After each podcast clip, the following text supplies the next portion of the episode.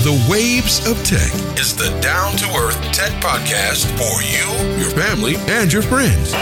We remove all the complicated, drawn out explanations of technology and simply talk about how technology is influencing every element of our lives, from social media and the cloud to tweeting and mobile communication. We talk tech in a different way. So plug in your devices and listen as we get ready to ride the waves of tech. On episode 432 of the Waves of Tech, Bill Gates' predictions coming true, FCC's day in court, and AT&T bit off a bit too much. Well, thanks for tuning in, everybody. Welcome to episode 432 of the Waves of Tech. Steve, how are you doing tonight, man? I'm good. It's uh, Monday again, day after Super Bowl. You and I hung out yesterday, had a good time with the, the wives and food, and uh, you know we kind of poked at the game once in a while, but other than that, um, we just enjoyed the day.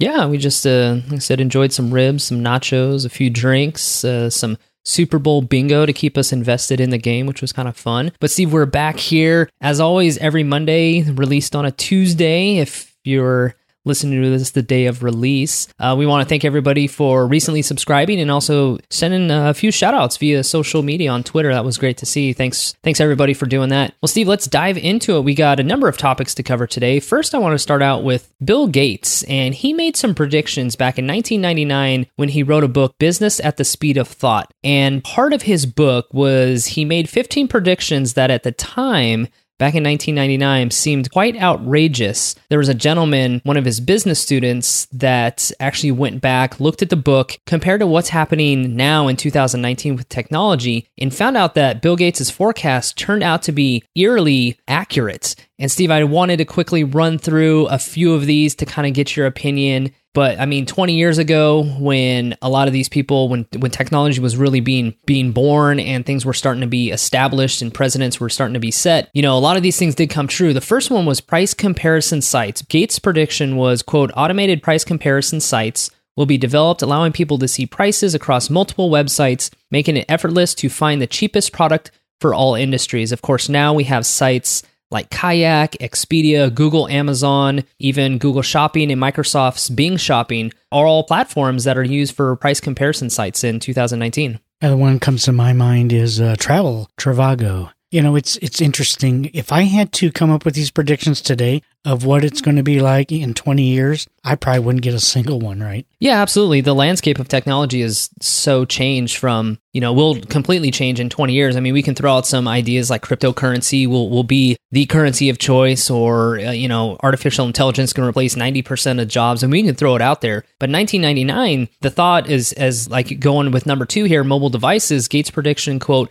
People will carry around small devices that allow them to constantly stay in touch and do electronic business from wherever they are. They'll be able to check the news, see flights they have booked, get information from financial marketplaces, and just do about anything else on their devices. And Steve, it's moved way past just smartphones and mobile devices. It's smart watches, it's smart speakers like the Amazon Echo. We have headsets such as you know the HoloLens from Microsoft that just constantly give information at our fingertips and you know a, a very bold prediction in 99 and it came true what 8 years later when the iPhone came out but still a pretty bold prediction to make in uh, 1999 Now, let's also remember in 1999, the quote, internet was um, relatively young at that time. Absolutely. Yeah, number 3 he said instant payments and finance financing online and you're actually going to have better healthcare through the web. He said, quote, people will pay their bills, take care of their finances and communicate with their doctors over the internet. We do have simple things like that, Venmo, PayPal, Lending Club, and of course, there's a few startups out there uh, where you're starting to now communicate via Skype and One Medical and Forward are also technologies out there trying to connect patients with their doctors over, you know, uh, membership sites and big HMOs like Kaiser Permanente. They offer video chat medical consultations via smartphone. And that's definitely not unusual in today's world. But at the same time, back in 1999, it was a bit far fetched. He also came up with what he's calling personal companions were developed. We know them as personal assistants and the Internet of Things right now. He said they will connect and sync all our devices in a smart way, whether you're at home and in the office, and allow them to exchange information. Of course, we know that as Amazon's Alexa products, Google Assistant, we have Nest with their flagship thermostat. You have a lot of Internet of Things that is just completely, Steve, interconnected our entire homes and made everything uh, smart connected. That's some of the stuff that I really enjoy today. And it leads into the next one, Dave, with uh, online home monitoring, which uh, kind of ties into the previous one. Yesterday, you saw my new uh, ecobee that I have installed, mm-hmm. but I also have the Amazon cameras inside and outside that are monitoring my home now. Yeah, online home monitoring. He said constant video feeds of your home will become common, which they really have. And it says which inform you when someone visits while you're not home. We know they're increasingly common. We have companies, as we know, Canary, Amazon picked up Ring this last year, Netgear, Google cousin, the Nest, as you mentioned. Amazon has a lot of newer different things. Pretty incredible. Steve, I'm going to breeze through this next one. Social media. He said private websites for your friends and families will be common, allowing you to chat and plan events. You know, private websites, I don't think really particularly happened. Um, but when you look at WhatsApp, Snapchat, Slack, plenty of other apps like Facebook, Instagram, definitely keeps you in contact and you can tailor those to have either small groups or large groups, especially Slack. I think that's probably not necessarily a private website, but it's definitely more of a private platform that you can have more intimate conversations with either group or just uh, individual with family. One thing that he did come out and say was uh, automated promotional offers, quote, software that knows when you've booked a trip and uses that information to suggest activities at the local destination. It suggests discounts, offers, cheaper prices for all things that you want to take part in. We know Expedia, Kayak, they all offer those deals. They try and package everything from food to cars to hotels to destinations to any sort of sort of travel package that we used to go through as a travel agency. And we know that Airbnb lets people stay in their homes rather than hotels and they actually provide specialized trips at destinations and most of the hosts of Airbnb now provide you with a lot of local destinations. So I thought Steve the uh, automated promotional offers was probably one of his more innovative ideas or predictions. I agree. And uh, I guess we have to also throw in there stinking uh, Facebook Pixel, which picks up everything you've done and then redisplays it in your face wherever you go. But I think if you look at this entire list, it really summarizes our lifestyles now in this technology world. It does. It's and it's not like this uh, graduate student from up in the Northwest cherry picked. The I mean these are these are things that he explicitly outlined in his 1990 book, and 1999 book, and it's pretty incredible to see. This is we're essentially hitting on everything that we do in modern technology. And Steve, I'll just name the other ones so we don't have to go through the whole thing. But smart advertising devices devices will have smart advertising. They will know your purchasing trends. They'll display advertisements that are tailored toward your preferences. Steve, that is exactly the advertising and business model for so many the the social media applications right now is smart advertising. He also said links to sites during live TV, which we know happens, online discussion board he predicted, internet-based online sites, uh, more like online communities that are not necessarily influenced by your location, but rather your interests. We know that Reddit is a really good example of that, where it divides into subgroups, subreddits, and you can follow interests based on that. And a couple more project management software where project managers look to team up uh, look to putting a team together. We'll be able to go online, describe the project. We have Slack, we have Trello, we have Asana. Um, meanwhile, there's like Fiverr, Gigger, uh, Gigster that has everything associated with having project accomplished at you know sort of the gig economy scale. And of course, online recruiting and business community software was his 14th and 15th respectively. Must see pretty incredible as you look back, and we know how much Bill Gates has done for the technology community and the industry, pushing it forward, and everything he did to get PCs on on every desktop and, and desk in in people's homes. But it's just incredible to look back. What sounded outrageous 20 years ago is actually exactly what's happening 20 years from then. Yeah, it's remarkable. And I just think that shows kind of where these visionaries of our technology world came from. And they did have the foresight to really kind of see down the road. You know, we can think of others in this industry that have done uh, similar things. And um, that's why they are what they are today in the history books of technology. Yo, Steve, let's move on to the history of what technology and the open internet order could be here in the future. And let's talk about the FCC, Mozilla, and a number of other of organizations and and parties went to the United States appellate court recently and they are suing the FCC and challenging them over for them overturning of the open internet order. And real briefly, if you, most of our listeners should be familiar with net neutrality, but if you're tuning in for uh, a time in which we haven't talked about it, net neutrality, what is considered is the general term around the open open internet order, was passed in 2015. And very simply, it's what made it illegal for internet providers to block or throttle internet speeds when accessing particular sites or platform. For example, as a way, it is the law that protected consumers from having to pay more for quote fast lane services. The open internet order protected companies from having to pay extra cash to internet providers for good speeds to be available on their websites. One thing Steve I always like to bring up is that for example, AT&T if net neutrality was repealed and uh, the open internet order was repealed in which it was in 2017 still in in pending litigation obviously but AT&T could technically block its consumers for accessing Netflix for example because it wants to promote its own rival streaming service like DirecTV. And I think that's where a lot of the net neutrality Steve comes in, in, into contention with a lot of people. I know a lot of people will pay extra for fast lanes and get a little bit more for a little bit more speed. That's that's inherent. A lot of businesses and a lot of individuals are doing that but the big problem is when AT&T can block or throttle our access to a rival company or service when we want to use that in preference over something say AT&T owns, T-Mobile, Fox Sports, whatever it may be, whoever the corporation is, if they're blocking me from accessing something that I want and putting up a paywall to access that, that's where the open internet order protects individuals like you and I that's where it protects companies from having to pay more to get their product out in front of the eyes of their consumers. And so, Steve, the case is being heard right now before the U.S. Courts of Appeals in District of Columbia. Really centers around whether the FCC actually had the right to overturn the open internet order. Because, Steve, before um, when when the open internet order was passed in 2015, it was upheld by the United States Supreme Court. And a lot of critics are, critics are saying that the only thing that has changed in the law is the only reason there has been a change in the law is because there's different people who now run the FCC. We know that once Ajit Pai was appointed by the current uh, administration in Washington,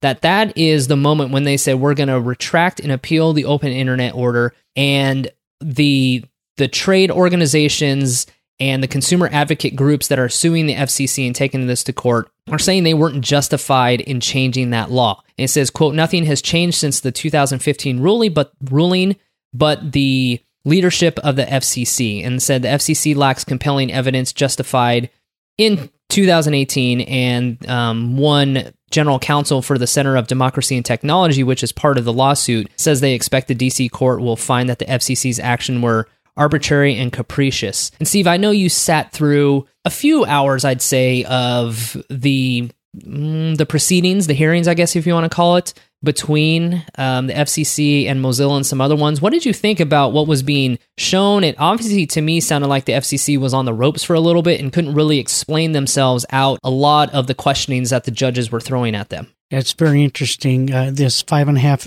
hour question and answer, I guess I would call it, was interesting in in that uh, depending on what side you're uh, you were on, the attack, the response with regards to specific information was sometimes either misconstrued, not handled appropriately, or honestly, some questions from the judges really could not be answered appropriately by the government. And the biggest one really had to do with is an internet provider actually a type of, of service or is it a communications uh, aspect? What really is it? And the government really stumbled on that because in the 2017 decision by the FCC, they did some recategorizations to then allow them to skirt around certain things. And so uh, based on that, uh, some of the judges were not too pleased, and nor did they agree. I do also want to say, Dave, that I appreciate some of the organizations like Mozilla uh, that are fighting this. Well, they're kind of the the middle guy. Um, I'm not sure they really had a, a a dog in the fight, except for doing what's right and wrong. But this whole thing is just ridiculous. The 2015 decision should have never been reversed. I think based on this, the court is going to do one of two things. They're going to say, you've totally blown it. You need to uh, reverse your, your course of action and go back to 2015. Or you just don't have enough information here to allow us to um, make the appropriate decisions and or we're going to have to have legislative influence in how this is to be directed. Yeah, it's interesting because aside of the nuances of what this means for you and I as a consumer, what it means for schools and nonprofits and the educational institution and startups in the technology sector, it all sort of hinges on, Steve, the legal battle Here's the question of whether the FCC, under the new chairman Ajit Pai, actually overstepped its authority in its move last year to simply reclassify ISPs.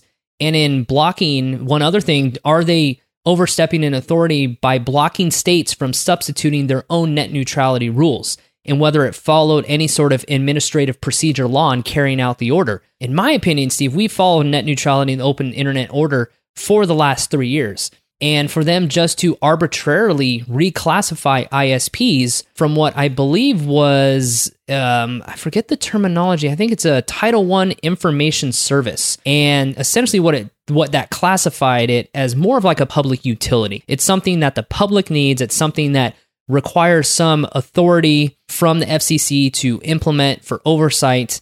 And I think one of the other big things, Steve, that came out of this is that when the open internet order was repealed, it really took a lot of consumer protections away in the process. It process it it returned us to a very um, archaic approach to the powers that we have as consumers. How much, how frequently can we send complaints in? What is that complaint protocol? What are the processes that the FCC have to go through to show um, if a complaint has been followed through with their investigators with any ISP that's across the, the United States here. And so the good thing is, Steve, is that the Supreme Court said you can classify this as a Title I information service.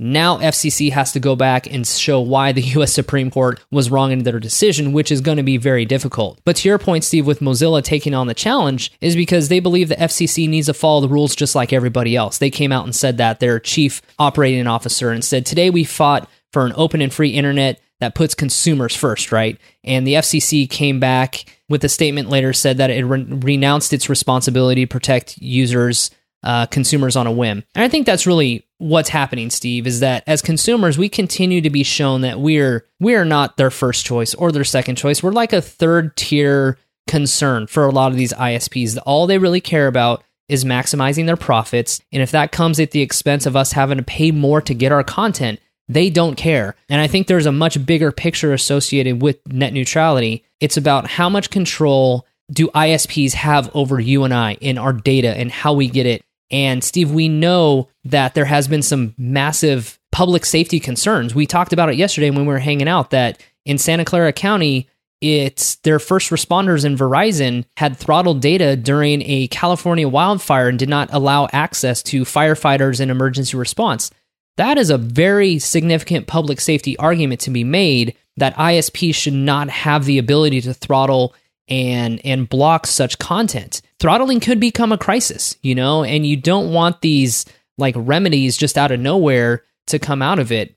But we'll we'll definitely have three or four links in the show notes to kind of get a little bit more detail. The Verge had a really good article and digitaltrends.com had a really good background and feature about what went on. But Steve, it's really cool to see a really diverse group of technology companies like Mozilla, Open Technology Institute, as I mentioned, the Center for Demo- uh, Democracy and Technology, to be fighting this as a collective. And that's what I love to see. They know what we as consumers want, and they're taking on the FCC head on. And in my opinion, uh, we've been very clear on this: is that it's all about consumers first. It's about an open internet first. It's about providing those startups and those educational institutions as much access and uh, and, and equal access to the internet across many, many, um, many streams. So I, am hoping things get restored back to 2015 because it was a much more pleasant time in technology with open internet. I think it will get reversed. And uh, if nothing else, uh, certainly one thing that did not fly uh, very well with the panel of judges was the FCC's argument that certainly this is of an importance in the growing of the industry from these businesses. If you take the context of what they were really saying, you bet your sweet bippy that's true because they're going to be able to really expand on what you've given them in where the protections of us, the little guy, are not going to happen. And I don't think the court really appreciated that that is a negative. I know the FCC, in all their information and studies and arguments by their counsels, they did make a lot of points associated with this open internet order has stalled infrastructure. It has stalled investment. And, you know, a lot of companies actually do want this. And I think that falls on a lot of deaf ears. I think at some point, obviously, Steve, you and I want more development, more infrastructure, more investment in ISPs and with 5G coming. We we want that to happen, but I'd say most of us want open, free, and equal access to the internet beyond having better infrastructure in place because we don't want to have to pay extra to get Netflix on my AT&T phone or to pay extra to get HBO Now if you have a T-Mobile account. Or, you know, like Mozilla for example, they know that they have a number of people that utilize their web browser as a main portal to get through different social media accounts, to different messaging apps, to different video contents, both gaming and streaming services. So I think it's really interesting to see how much argument the FCC is making as far as this making it an economical exercise, and argument when I don't think the courts and the judges there are really looking at it as an economic issue. They're looking at it as as an ease of access and equality just as a public utility everybody has access to food or to, to water and electricity and power just as they're going to have access to an open internet. So, yeah, more more things to come. I don't think there's any timeline that I've read, Steve,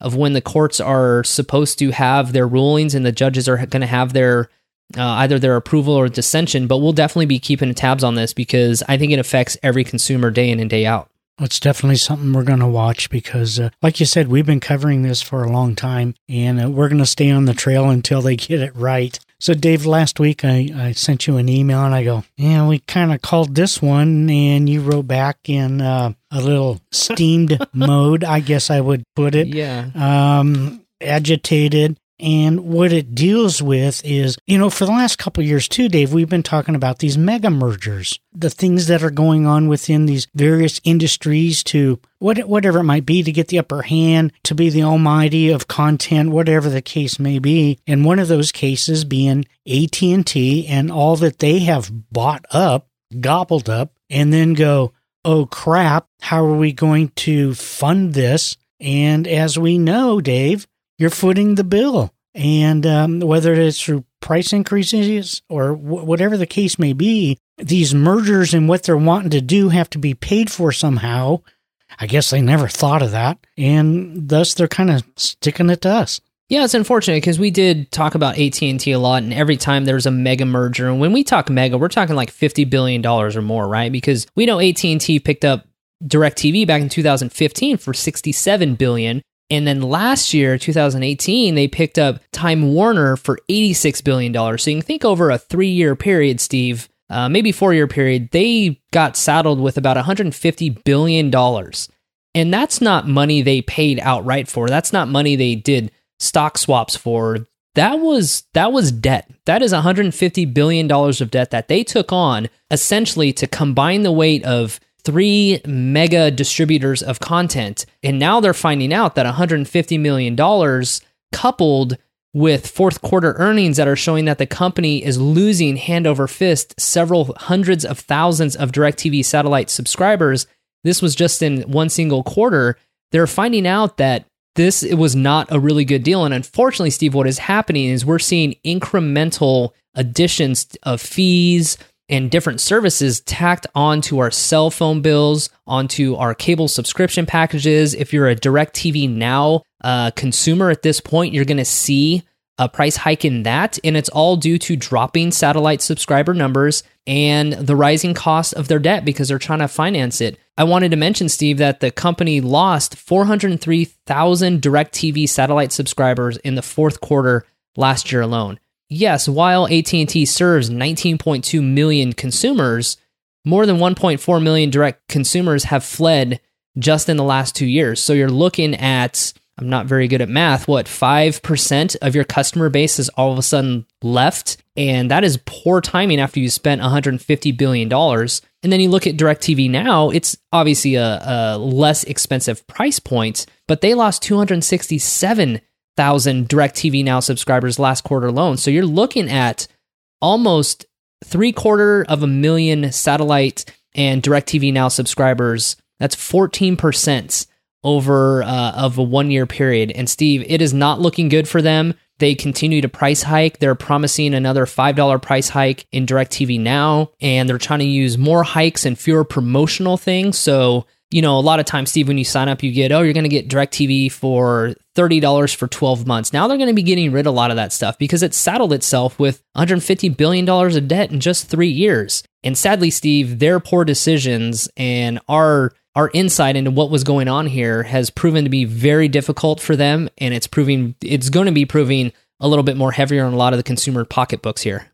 So much of this has to do with approach and what you're doing to the current customer base and what you're doing to the potential new customer base. And I guess DirecTV is a good example of that. You know, I was on DirecTV for a number of years. Uh, I never had a real issue with DirecTV as a standalone company. And I know you have been with DirecTV also. And once AT&T took over, I was pretty unhappy from a lot of different perspectives. I think one of the biggest ones was the continual bump in um, in costing. But I think from a, a different point is that they kept cramming this stuff in my face, and I didn't like it. You know, to be able to do this, this, and this, you got to now have this bundle, and here's what we can do for you with this, this, and this. And I didn't appreciate it. I didn't like it. Um, no matter what viewpoint I was looking at it from, I'm going to make those decisions for myself. And now you're affecting my costing of other things because you want me to bundle certain aspects, and I'm not going to do it. I buy services, specific services for my need, and I don't need you to really mess that up for me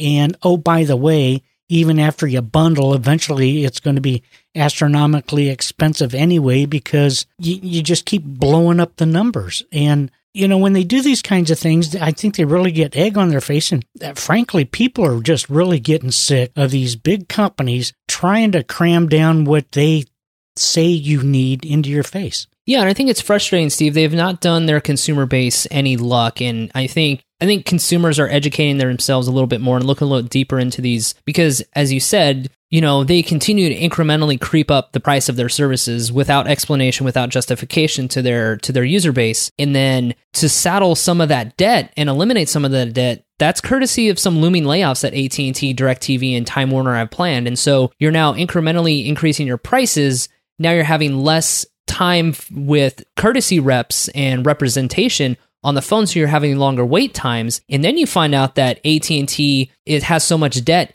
even after receiving tens of billions in tax cuts and regulatory favors from the administration in Washington right now as well. And then you look at the consumers connecting this to our last topic of net neutrality that they are particularly annoyed as AT&T continues to have an assault on net neutrality which is also likely driving up consumer cost as as we well know, as I mentioned up front with AT&T, they have been known to throttle. Especially, I think when what was it, Facebook Messenger or something came onto the AT&T platform. No, it was Skype. When Skype came onto the AT&T platform, they blocked it and they said, if you're on our phone, you can't use it. You got to use uh, our app. But we know that AT&T has made headway in recent years, killing a lot of the consumer protections and really eroding FCC's oversight and really getting on the the anti net neutrality bandwagon and I think, Steve, what happened is they got in really deep with this. Okay, the open internet order is going to be no longer.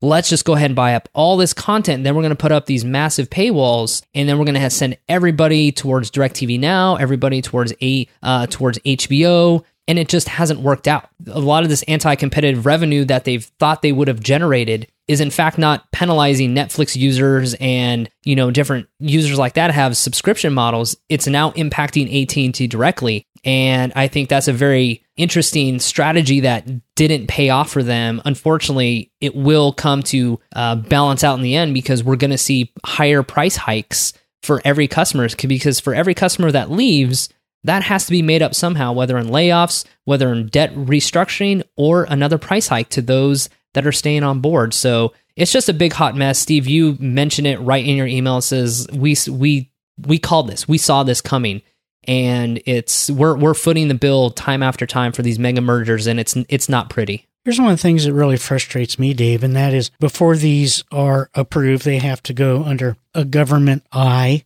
to see whether they're going to allow the merger or not look at monopolies and things like that. And one thing that you read over and over and over and over and over in these things is these companies saying there will never be a post merger price hike. And it's like, keep lying to me. Keep lying to me. And why the government doesn't something after the fact, I, I, I really don't know. But in simplistic forms, and maybe these big guys up in the, on the 60th floor in some of these buildings don't understand that for a lot of people, a $5 increase means the difference between using and not having you at all. That's a big, big price jump, five bucks, to be honest with you. And, you know, I guess they're looking at it as just nickels and dimes, but it's not. It's a real forceful impact to people's decisions. It is, Stephen. To go back to your point where you talked about, you know, the U.S. government approving these things, and they say, you know, there's not going to be a price hike. We we promise more innovation, more development, more access for people, more original content, and better customer service. No price hikes. I just wish for once somebody would call them out on these hearings and be like, you're full of crap. Give us it straight. We know what's going to happen because every time a mega merger happens, stuff like this goes down and consumers pay the price. We get less, we have higher, we have higher prices, we get less quality customer service, and we have very limited resource and uh, to to able to do anything with this. There's there's very little as consumers we can do when that thing starts happening. And I wish somebody in Congress, whether it whether it proves to be of any action in the future, but at least someone that calls out and says, give it to us straight. What is actually going to happen here? I know they would backtrack and they'll say, no, we promise what it is, but I want somebody on a grander stage than just us here on this podcast to really stand up and really call them out on these things because that's what gets the attention of consumers. And that when consumers start hearing that, that's when the companies start to act is when they know too many eyeballs are on them and they need to do something. And it's super frustrating. But steve we always talk about how these mega mergers are a disaster you know and every time we say this is going to get approved whether we like it or not and every time we say that it comes true. There's very few steps we can take and when you have companies like this and governments that approve these things it erodes our ability to control doesn't allow us to do any any retraction or any sort of uh, complaints, and it just sort of gets in this vacuum, Steve, where net neutrality comes into play, price hikes come into play, access comes into play, and it's just a it's a disheartening situation to be in. But that's how it's run, and that's how it's been organized for so many years. Well, Dave, if you are a Google Plus user, you know that um, Google Plus is ending its life. I'm not going to get into the reasons because I think they're pretty petty on Google's part as to why they're shutting it down. However, they've come out with information on what you need to do before Google Plus shuts down on April uh, 2nd. And if you didn't receive the email and you do have an account, there's also a support article that we will put in the show notes regarding the shutdown of Google Plus. And the reason I bring this up because if you do have a Google Plus page or account or whatever the case may be, that they are providing you some methods right now to be able to download any of your content that you want to save, whether it's photos or whatever the case may be. So you need to heed to that. Other than that, um, you know, pretty much it'll just go away, fade and die, and that's the way it is. I think there's a lot of unfortunate aspects to this shutdown. Regardless of what Google says, it is for some a very viable uh, platform. Uh, I was there today, and some of the communities that I'm in. A few of them are 30,000 people and they're very active and they're very informative. People are really, truly upset that Google Plus is going away because these communities were, were very popular. It's where a lot of people communicate and they're, they're really disgruntled because they're going, what do we do now? And quote, we don't want to take it to Facebook because it's a whole different model. It's a whole different way of dealing with things and you know the the stigma and I mean there's many aspects to it. It doesn't matter. It's going away, so they're either going to have to shut down their communities or figure out how to go somewhere else with them. But I really wanted to bring this up because if you do have data out there, Google's given you the opportunity to and and utilities to be able to download that content. Yeah, it's a it's a statement, Steve. I think that we all anticipated. They had hinted at it back in what December of last year, and you know, they finally announced the decision April 9th or April 2nd to, to shut it down due to, quote, low usage and challenges involved in maintaining a successful product that meet consumers' expectations. And Steve, I think it's just a platform they don't want to embrace anymore. I don't I think they want to get away from you know, sort of the social elements of that. But you're right, there are plenty of very active Google Plus groups. I have never really been involved with it, but there is a lot of value there. And I think there's some great concern with everything we've been hearing from Facebook. Let's not tangle, you know, weeds here, Steve, but Google takes as much personal information as Facebook does. So, you know, on, on a just a principle level, it doesn't matter really who you go with. But the fact that there's a growing, robust, intimate community that you've created around Google Plus, you want to leave it there. You don't want to leave anybody out in the lurch or in the dark. You want to maintain some continuity. And that's what Google Plus, I think, really did for a lot of people that were very active in their communities and on their pages. And I, I do think, even though Google did, Google Plus is ultimately a failure and it's closing down, is it created a, a very unique social interaction, Steve. We're able to create your circles. You have just very subject and very specific people in your groups, and you can keep it separate versus a lot of social media is just essentially an, an open canvas and everything you're out there yeah, you can create Facebook groups, you can do some things on Twitter with, you know, adding to lists, but it's just not the same as what Google Plus added. So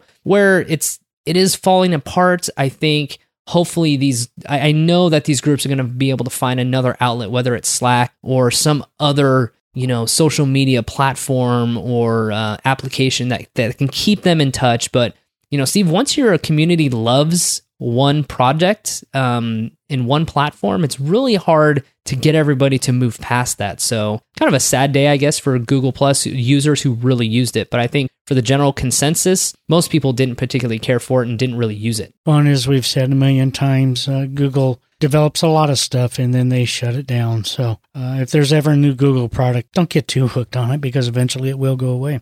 Yeah. And one thing, Steve, just to reiterate your point, we'll definitely have a link in there. But if you use it, you have your album archive, you have some Google Plus pages, all that stuff's going to be deleted. Make sure you use the download and save function that we'll have in the show notes here to save your content. Make sure you do that before April and you know note that photos and videos backed up in google photos will not be deleted. So that's what i use and i think that's what a lot of people should be using as well. So make sure if you have a lot of content download and save it because you're not going to want to miss out on some of those things you've shared and posted over the years. Dave i guess this is kind of a, a tragedy from a couple different perspectives and unfortunately it's the, the death of a, a young individual but it's also the tragedy of knowing how things are being operated and what the rules of governance are and things like that. And what we're talking about is a young 30 year old who was involved in cryptocurrencies and there was a I don't know if I want to call it a, a, group, an organization, a business, whatever, where they all did transactions with with um, online currency. And unfortunately, the, the the individual died who had control of all the cryptocurrency there are no passwords. They died with him. And if you know anything about uh, cryptocurrency, it's basically it's impossible to recover anything without the appropriate keys. His wife has the laptop that he used for for these transactions, and security experts have actually tried to get into it, and uh, uh, no luck. So when you have lost 190 million dollars because of uh, lack of transparency and, and how information is accessed. I guess my words are beware and uh, know what you're getting into. Yeah, this is a very scary and also very interesting caveat to cryptocurrency, Steve, because cryptocurrency, you know, in any form is not regulated per se by any government agency. This was a, a Canadian cryptocurrency exchange as far as I know, unless any of our listeners are um, are Canadian and are part of that or understand the system, I don't think there's any sort of regulatory oversight as far as how passwords are to be handled, who has access, all those things. It's pretty much you know arbitrary. It's it's however whatever company wants to use it uh, can use it. And after his wife reported um, him passing away in December, it's pretty much an affidavit affidavit shows that she filed for credit protection and that she now holds sole responsibility for handling the funds and coins.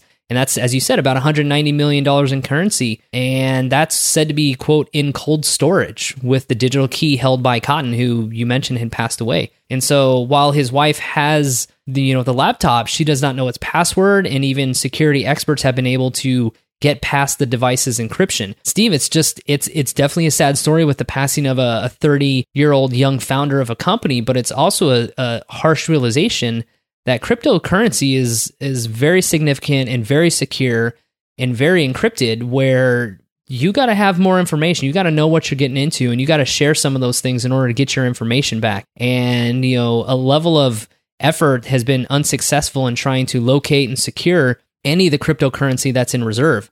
And so I understand that there's a lot of people very upset at this time and it's a it's a sad state of affairs, but Steve a very harsh reminder of what cryptocurrency's sort of unique place in today's digital marketplace is like. I could think of a lot of other areas where, you know, one keeper of the property is a problem. And perhaps, um, quote, people that were investing thought otherwise or were told otherwise. But the real hard facts are I'm not sure this can be resolved. And it's very unfortunate, not only from the passing of the, the young man, but, you know, from those that have um, put in their earnings to cryptocurrency.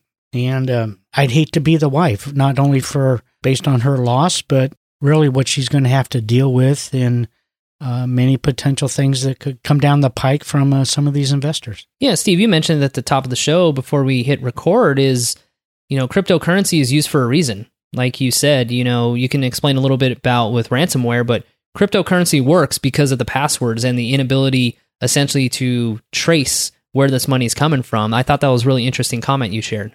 Well, yeah, you're it's true, and you're right on the money. That um, that's why uh, some of these internet thieves use cryptocurrency because it's basically untraceable, and based on a lot of the encryptions, it's unhackable. And um, you know that's one of the reasons a lot of people enjoy internet currencies is because of those factors. And it's actually become such a hardened method that even the criminals are using it. So good luck. I, you know, I, the only thing I can think of is to use this story uh, is to be beware of what you're getting into kind of story. Yeah, absolutely. I think it's uh, it's a good reminder to a lot of us what it's like if you if you dive into that and what sort of protections you have to take as an individual consumer when it comes to these new cryptocurrencies and these sort of unregulated off-brand you know forms of of monetary compensation so in, in investments and yeah just just a weird story steve it's it's hard to believe that one person controlled 190 million dollars of someone else's money and you can't get access to it by any means you know? I mean if, i was to pass away my wife could you know show show some information get money from the bank. She can file a lot of things on my behalf. Cryptocurrency is not like that you know? You need passwords and it's it's definitely something i think a lot of people probably didn't know when they invested in it but it's a stark reality in which we live in right now and people need to people need to hear these stories so that they understand the nuances around them so dave i think that's going to wrap up this edition of the waves of tech um, some pretty cool stuff that we talked about this week from a to z but that's the way our, our technology life is anymore uh, whether it's a incredible prediction from bill gates or whether it's a crypto loss yeah every, from everything in between and we'll have some some great links up in our show notes. Just head over to thewavesoftech.com.